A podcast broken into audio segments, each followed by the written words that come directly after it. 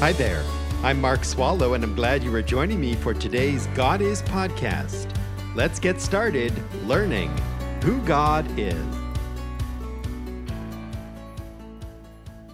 Thank you for joining me today from wherever you are and by however you listen as we meet together coast to coast here in the United States and all the way around the world. When we left off last time, we were talking about the providence of God in this respect.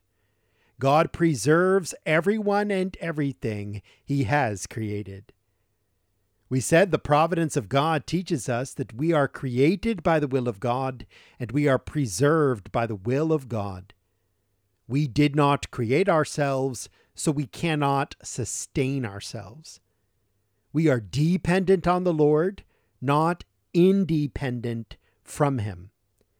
And we added that it is not that we exist only because God has decided not to destroy us. So we might imagine that God makes a decision I will let them live.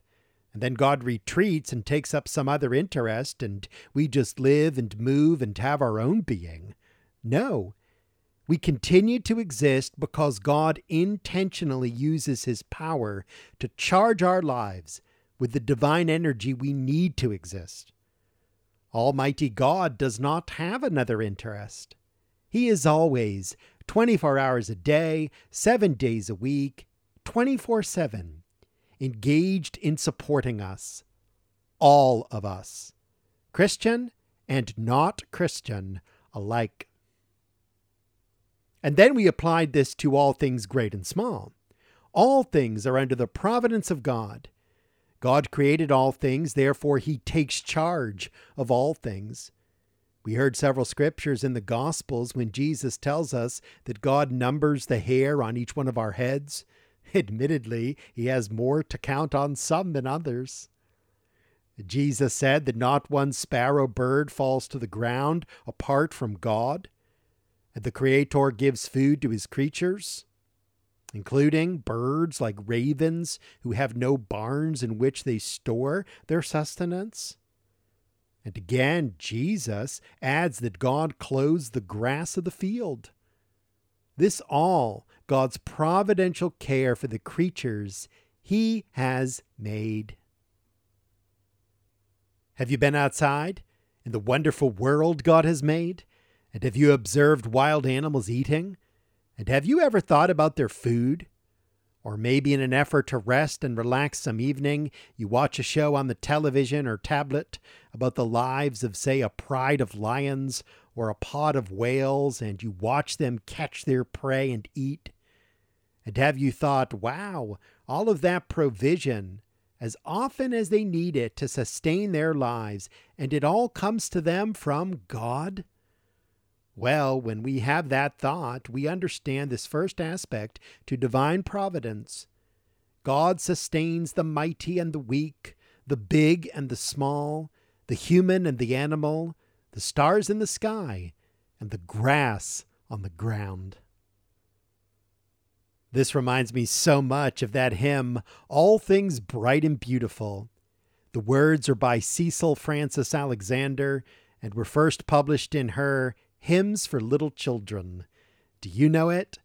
The words go like this All things bright and beautiful, all creatures great and small, all things wise and wonderful, the Lord God made them all. Each little flower that opens, each little bird that sings, He made their glowing colors, He made their tiny wings.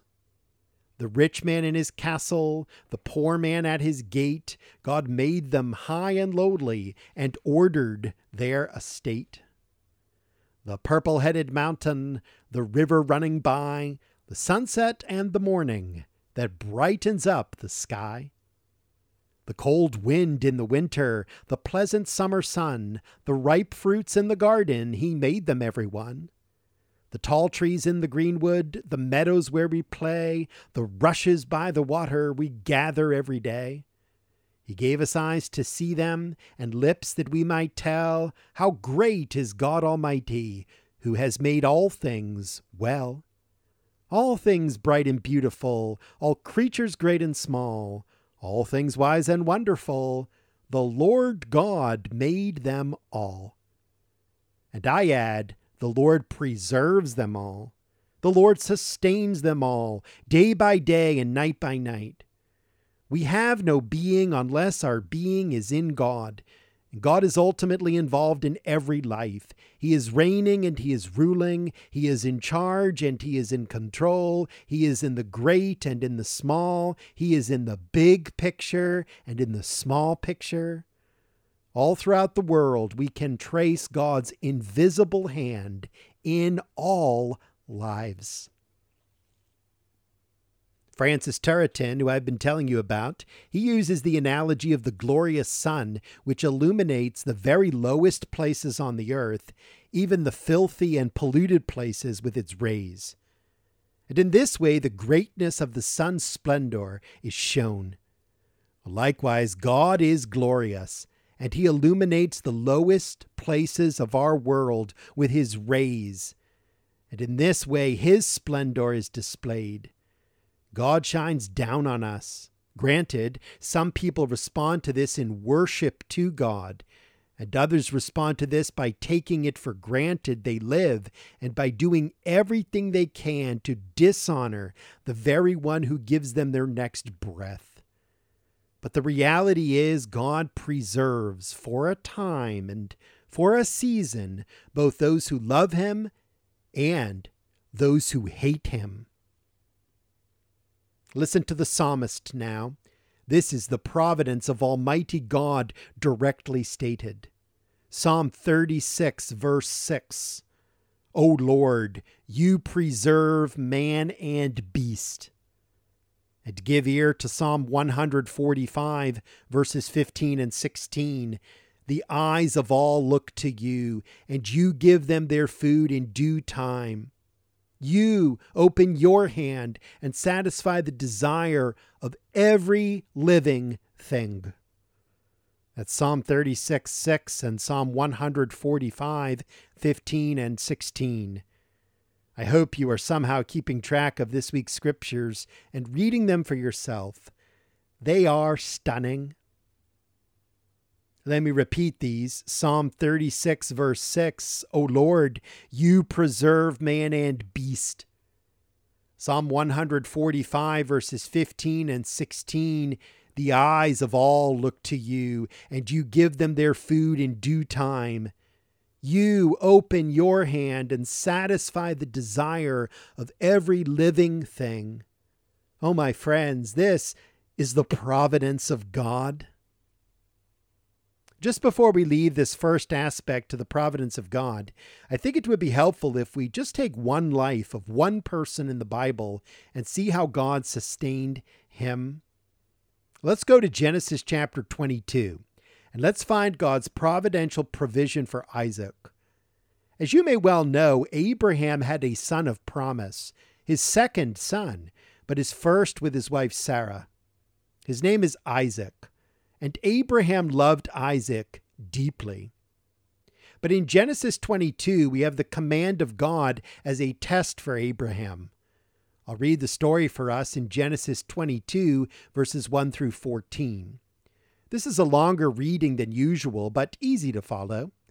Genesis 22, 1 through 14. Now it came about after these things that God tested Abraham and said to him, Abraham. And Abraham said, Here I am. God said, Now take your son, your only son, whom you love, Isaac, and go to the land of Moriah, and offer him there as a burnt offering on one of the mountains, which I will tell you. So Abraham arose early in the morning and saddled his donkey, and took two of his young men with him, and Isaac his son. And he split wood for the burnt offering, and arose and went to the place which God had told him. On the third day, Abraham raised his eyes and saw the place from a distance.